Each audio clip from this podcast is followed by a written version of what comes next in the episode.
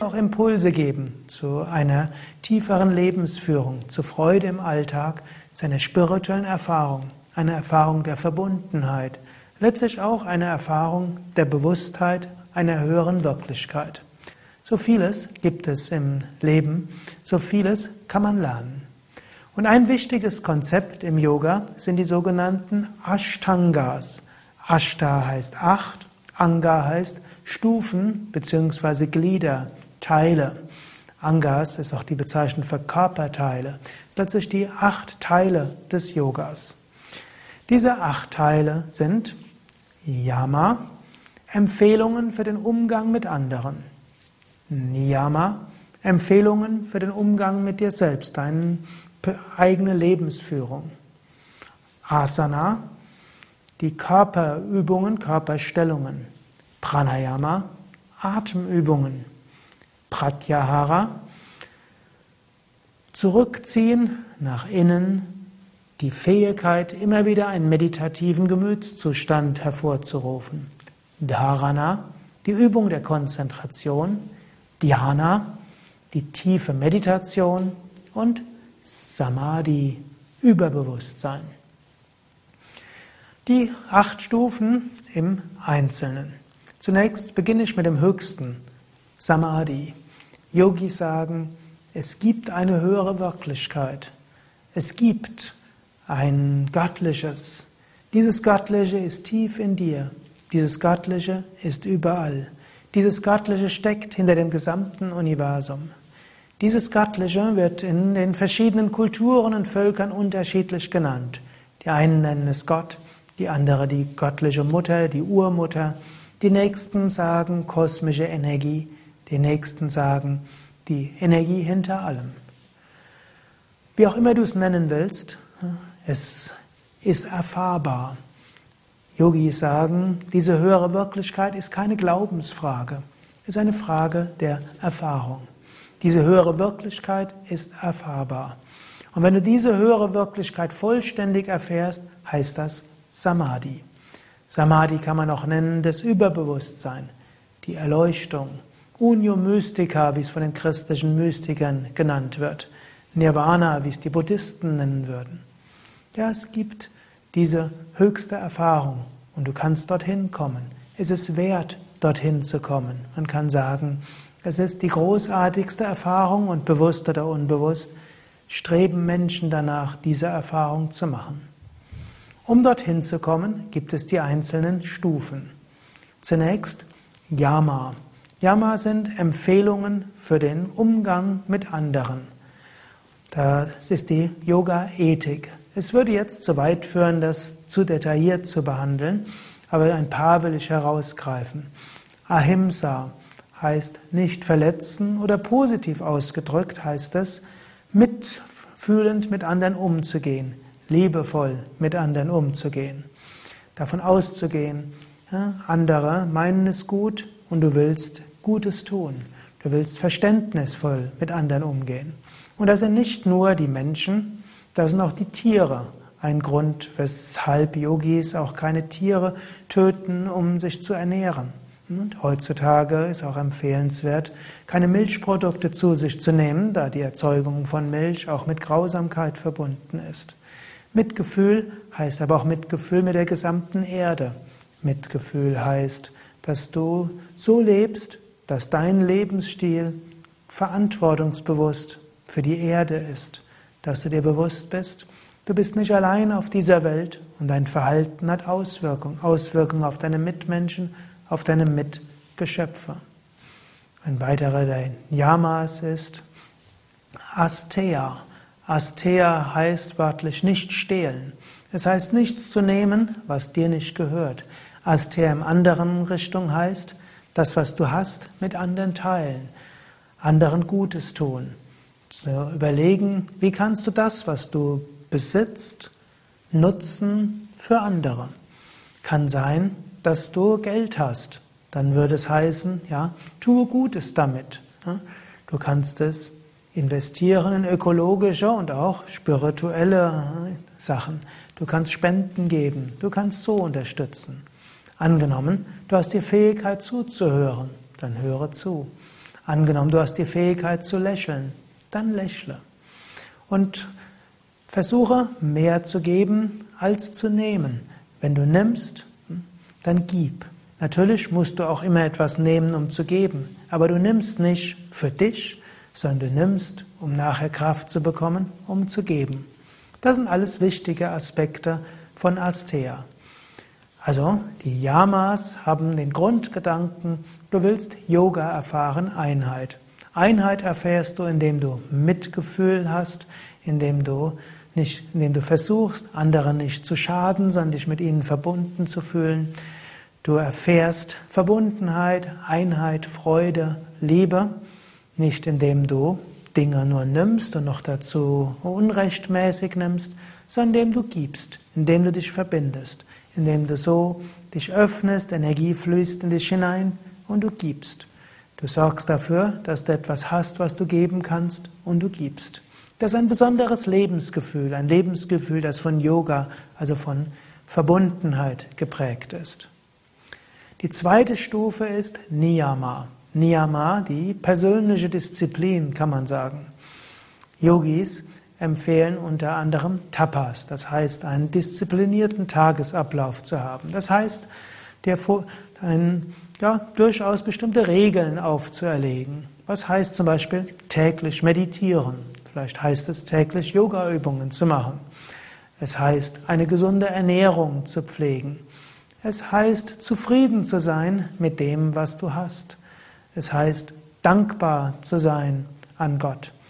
Es kann auch heißen, eine reine Lebensführung zu haben. Eine Lebensführung, die gesund ist, die gut ist für den Körper, für die Psyche, natürlich auch für die Umwelt. Und es heißt, dass du so lebst, dass du Kraft hast. Denn diese Kraft willst du wieder teilen, um Gutes zu bewirken in der Welt. Die dritte Stufe des Yoga ist Asana. Asana heißt Haltung, Stellung. Asana hat, hat verschiedene Bedeutungen. Zum einen sind Asanas natürlich die Hatha-Yoga-Übungen, die du vielleicht auch praktizierst, mindestens davon gehört hast. Also die Körperübungen wie zum Beispiel die Vorwärtsbeuge oder eine Rückbeuge oder Drehung und so weiter. Es gibt viele Yoga-Asanas und diese Hatha-Yoga-Übungen kann ich dir auch wärmstens empfehlen. Sie helfen dir, besser zu sitzen für die Meditation, sie geben dir mehr Energie, sie helfen dir für Entspannung im Alltag. Und sie helfen, deinen Geist zu konzentrieren. Konzentrieren, sei es für die Meditation, sei es für was auch immer du im Tag Energie brauchst. Hatha Yoga hilft auch, dich immer wieder positiv zu stimmen, denn Körper und Psyche hängen zusammen. Asana ist auch Haltung im Alltag. Körperhaltung hat eine Auswirkung auf deinen Gemütszustand. Wenn du so zusammengesackt bist, das hat eine Wirkung auf deinen Gemütszustand. Wenn du den Brustkorb wölbst und die Schulterblätter nach hinten nimmst, das hat auch eine Wirkung auf deinen Gemütszustand. Du hast ja auch eine Woche lang ausprobiert, öfters nach oben zu schauen. Auch das hat eine Auswirkung auf den Gemütszustand. Ich werde dir am Ende dieses Vortrages oder am Ende dieses Videos ein paar Tipps auch geben, wie du das nutzen kannst. Die Kraft der Haltung und die Wirkung der Haltung auf deinen Gemütszustand. Der, die vierte Anga, vierte Stufe des Yoga ist Pranayama. Pranayama heißt Atemübung. Prana heißt eigentlich Energie. Ayama heißt Meisterschaft. Pranayama heißt die Meisterschaft über die Energie. Und du meisterst deine Energie mittels Atemübungen. Es gibt bei Pranayama verschiedene Aspekte. Ein Aspekt ist die Bauchatmung während der Meditation. Ein zweiter Aspekt sind Atemübungen. Du kennst ja inzwischen schon einige stehende Aufladeübungen. Wenn du diese übst, merkst du, bekommst du mehr Prana. Ein dritter Aspekt ist auch Atmung im Alltag. Indem du mit deinem Atem bewusst arbeitest, kannst du eine Wirkung haben auf deinen Gemütszustand. Atmung und Gemütszustand hängen eng zusammen. Wenn du ängstlich zum Beispiel bist, wird dein Atem vielleicht flacher, dein Bauch verspannt sich, du atmest nur noch wenig ein und aus. Oder in jedem Fall unregelmäßig, vielleicht auch mal flacher, mal tiefer, aber insgesamt nicht so sehr vom Bauch. Wenn du dich ärgerst, atmest du vielleicht hier oben. Vielleicht nicht so extrem, mindestens nicht in unserer Kultur, wo man ja probiert, irgendwo ein bisschen die Emotionen zu beherrschen. Aber so in dieser Art atmest du. Wenn du dich gut fühlst, dann ist dein Brustkorb weit, deine Schultern zurück und du atmest tief und der Bauchatem ist ein großer Teil der Atmung. So ist die Bauchatmung eine einfache Weise, auch einen Gemütszustand zu erzeugen. Gemütszustand erzeugt Atmung, Atmung erzeugt Gemütszustand. Du kannst über bewusste Gestaltung des Atems auch eine Auswirkung haben auf deinen Geist. Darüber wirst du noch mehr erfahren. Der nächste Schritt der Ashtangas ist Pratyahara. Pratyahara ist das Zurückziehen des Geistes und das Erzeugen eines meditativen Gemütszustandes. Zum Beispiel in der Meditation. Hm, gerade bei den langen Meditationssitzungen leite ich dich ja dazu an. Du beginnst, indem du dich hinsetzt, dann tief atmest und dann als nächstes eine Affirmation wiederholst oder eine Visualisierung machst. Pratyahara heißt auch am Tag öfters mal dich zu lösen vom Normalbewusstsein. Öfters mal einfach spüren, einfach eine positive Affirmation machen, einfach dich verbinden, einen Moment lang eine spirituelle Erfahrung ermöglichen. Du kannst ja überlegen, wie du das vielleicht machen willst. Vielleicht indem du den Himmel anschaust. Hast du ja schon öfters gemacht. Vielleicht indem du liebevoll einen Menschen anschaust. Indem du ein Gebet sprichst. Indem du eine Affirmation sprichst. Verschiedene Möglichkeiten.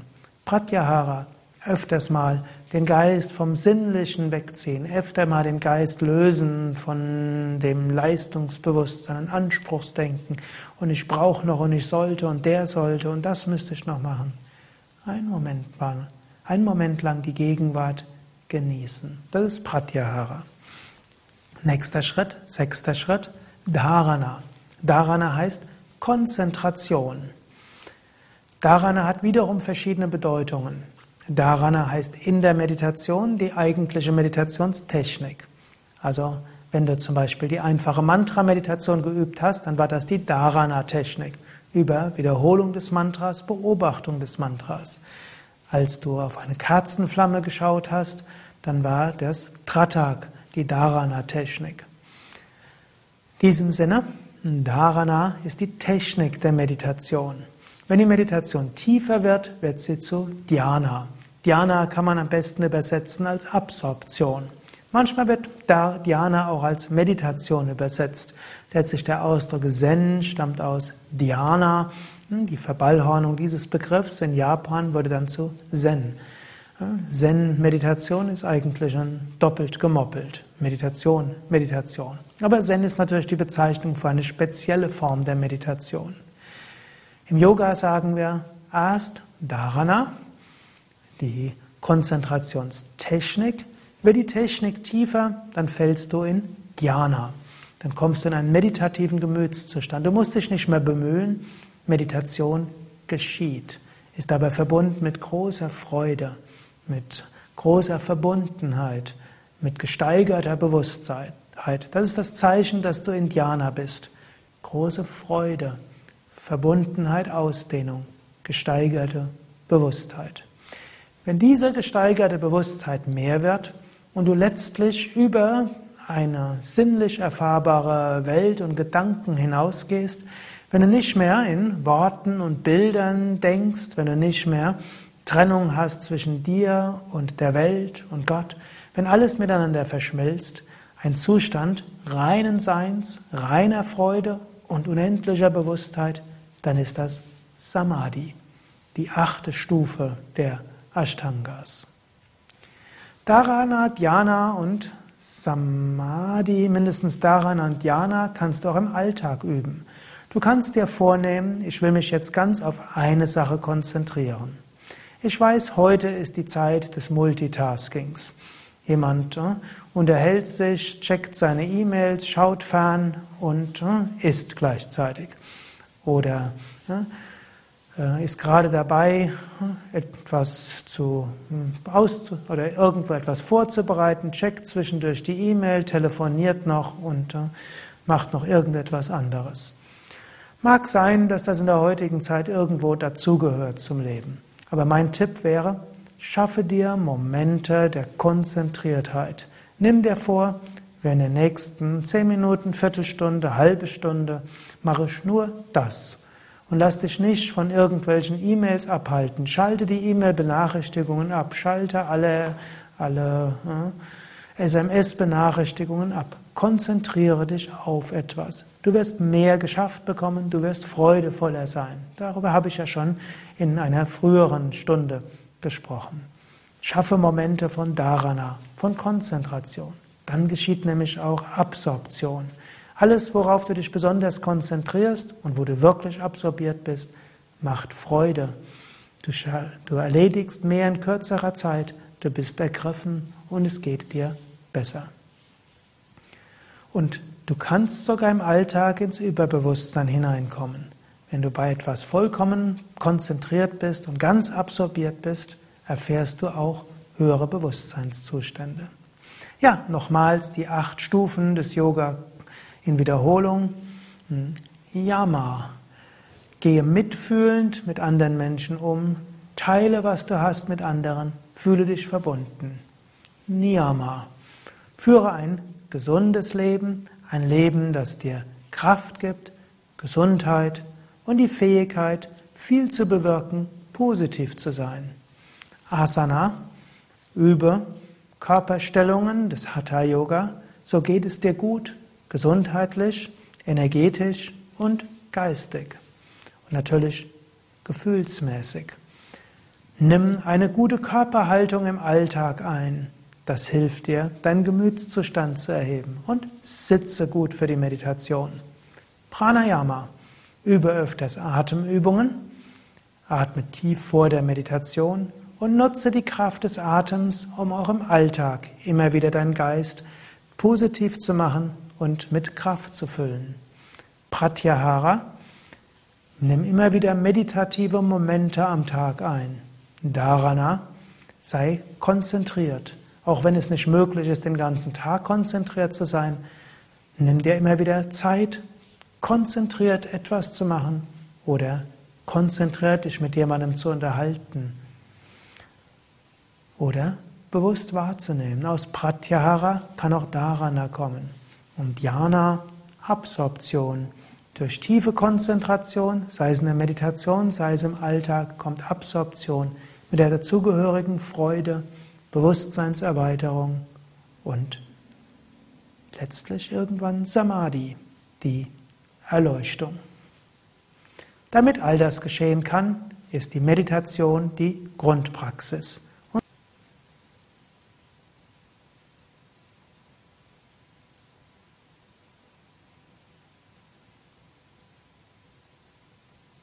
Sei dir öfters mal am Tag bewusst, wie ist dein Gemütszustand und wie ist der dazugehörige Körper, Körperhaltung und die Atmung. Und wenn du magst, kannst du auch auf deinen Gemütszustand Einfluss nehmen, sei es über die Körperhaltung, zum Beispiel den Brustkorb nach vorne nimmst, die Schulter nach hinten, nach oben schaust, sei es indem du tief mit dem Bauch ein- und ausatmest. Sei dir öfters bewusst, Gemütszustand und Körperhaltung hängen zusammen. Gemütszustand und Atmung hängen zusammen. Und du kannst Gemütszustand beeinflussen über Änderung der Körperhaltung, Änderung des Atems. Und natürlich kannst du deinen Gemütszustand beeinflussen, indem du dich positiv stimmst, positive Gedanken, öfters mal eine Blume anschaust, öfters mal den Himmel anschaust, öfters mal die Sterne anschaust, öfters mal die Baumwipfel anschaust. Du kannst deine, deinen Gemütszustand ändern. Du kannst die Ashtangas, die acht Stufen des Yoga, nutzen. Du kannst liebevoll mit deiner Umgebung umgehen. Du kannst viel geben. Du kannst dich so öffnen. Du kannst eine gute Körperhaltung einnehmen. Du kannst tief und bewusst atmen. Du kannst immer wieder dich in meditative Stimmung versetzen, dir Momente nehmen, wo du konzentriert bist. Und das führt irgendwann in die höheren Bewusstseinsebenen bis zur Einheit mit allem. Alles Gute, bis zum nächsten Mal.